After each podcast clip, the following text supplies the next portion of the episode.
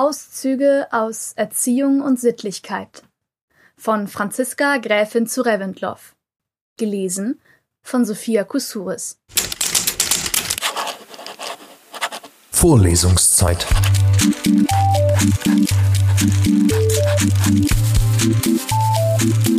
Der Geschichten-Podcast für jede Gelegenheit.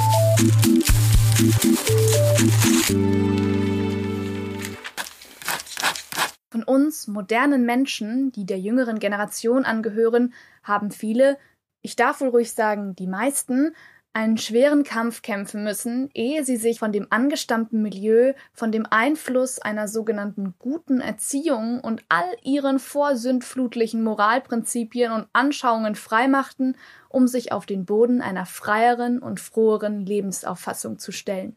Es ist deshalb auch wohl mehr wie selbstverständlich, dass wir danach trachten, diese Errungenschaften des Kampfes unseren eigenen Kindern zukommen zu lassen. Wir werden uns dabei unbedingt in einen schroffen Gegensatz zu der Erziehungsmethode stellen müssen, die in allen guten Familien üblich ist und deren Hauptcharakteristikum das Verschleiern und Vertuschen aller das Geschlechtsleben betreffenden Fragen ist. Eben dieses Vertuschungssystem soll durch die Lex Heinze nun auch der Allgemeinheit im öffentlichen Leben, soweit es sich innerhalb des Gebietes von Kunst und Literatur bewegt, aufoktroyiert werden. Eines seiner Hauptmomente ist die Verpönung des Nackten in der Kunst. Wir aber sehen im Nackten überhaupt, sowohl im Leben wie auch in der Kunst, nicht nur keine Sünde, sondern ein positives erzieherisches Moment von hoher Bedeutung. Denn wir wollen die heranwachsenden jungen Seelen nicht in dem lüsternen Schauder vor der Nacktheit erziehen, sondern zur gesunden Freude an allem Schönen, mag es nun Kunst oder Natur, nackt oder angezogen sein, zum gesunden Abscheu vor allem, was wirklich unschön ist. Sie sollen jenes künstlich angezüchtete Schamgefühl gar nicht kennenlernen, das in jedem Wesen des anderen Geschlechts einen Gegenstand der verbotenen Neugier sieht und eben dadurch auch am eigenen Körper ein unheimlich lockendes Rätsel wittert. Und wie leicht wäre das zu erreichen, indem man das Kind nicht mehr ängstlich vor dem Anblick der persönlichen oder bildlichen Nudität schützt und seine natürliche, naive Neugier durch eine seinem Verständnis angemessene Antwort zufriedenstellt, anstatt sie durch das obligate Das verstehst du doch nicht oder davon spricht man nicht, noch mehr zu reizen.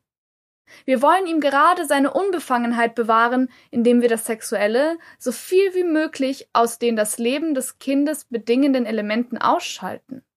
Dieser Zweck kann nur dadurch erreicht werden, dass das Geschlechtsbewusstsein, solange es irgend angeht, zurückgedrängt wird.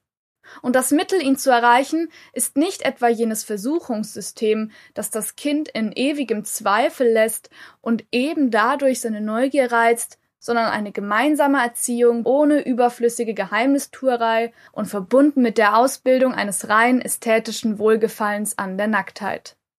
Der erste, allererste Begriff, den die christliche Erziehung das Kind lehrt, ist die Sünde. Dadurch wird ihm von vornherein die Harmlosigkeit dem Leben gegenüber genommen und zugleich der lockende Reiz des heimlichen, Verbotenen suggeriert. Es beginnt an sich selbst zu zweifeln, denn es erfährt, dass es mit eigener Macht die Sünde nicht überwinden kann, dass es gleichsam an einer unheilbaren Krankheit, der Erbsünde leidet, also sündig ist, selbst wenn es gar nichts Schlimmes getan hat.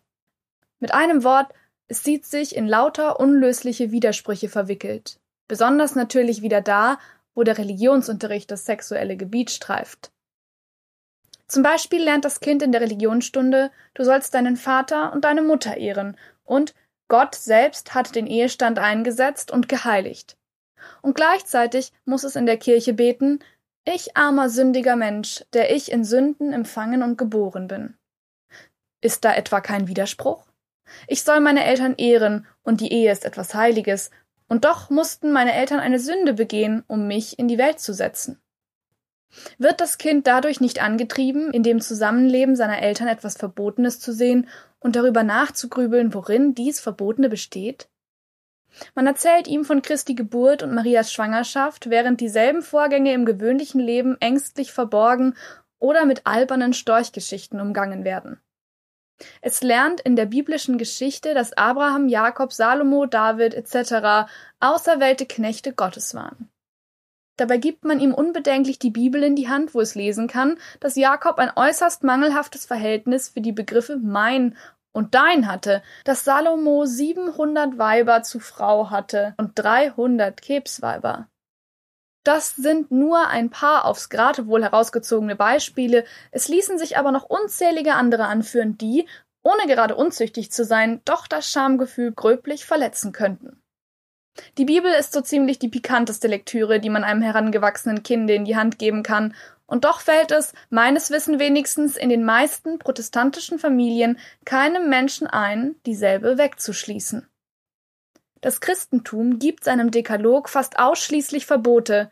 Es stellt nur fest, was der Mensch nicht soll, nicht darf, ohne jede Rücksichtnahme auf die Wünsche und Bedürfnisse des Individuums.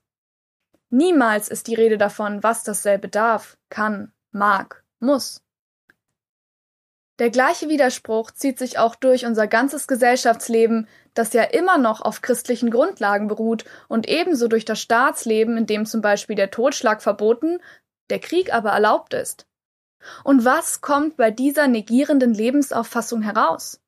Das Christentum verspricht dem sich gläubig Unterwerfenden zur Belohnung imaginärer Güter in einem Jenseits, das noch keines Menschenauge geschaut hat. Den Lebensinhalt des Christen bildet also im Grunde nur die Sehnsucht nach dem Tode. Wir aber wollen unsere Kinder nicht in dieser hoffnungslosen Entsagungsödigkeit aufziehen, die man uns in unserer Kindheit gepredigt hat, die manchen von uns um den schönsten Teil seiner Jugend gebracht hat. Dieses trostlose Nein dem Leben gegenüber, das ist eben die Erbsünde, von der wir sie erlösen wollen, zu einem frohen, selbstbewussten Ja. Und da sie nun doch einmal in Sünden empfangen und geboren sind, wollen wir sie auch den Mut zur Sündhaftigkeit lehren, die wir lieber Lebensfreude nennen. Vorlesungszeit. Vorlesungszeit ist eine M945 Produktion. Ein Angebot der Media School Bayern.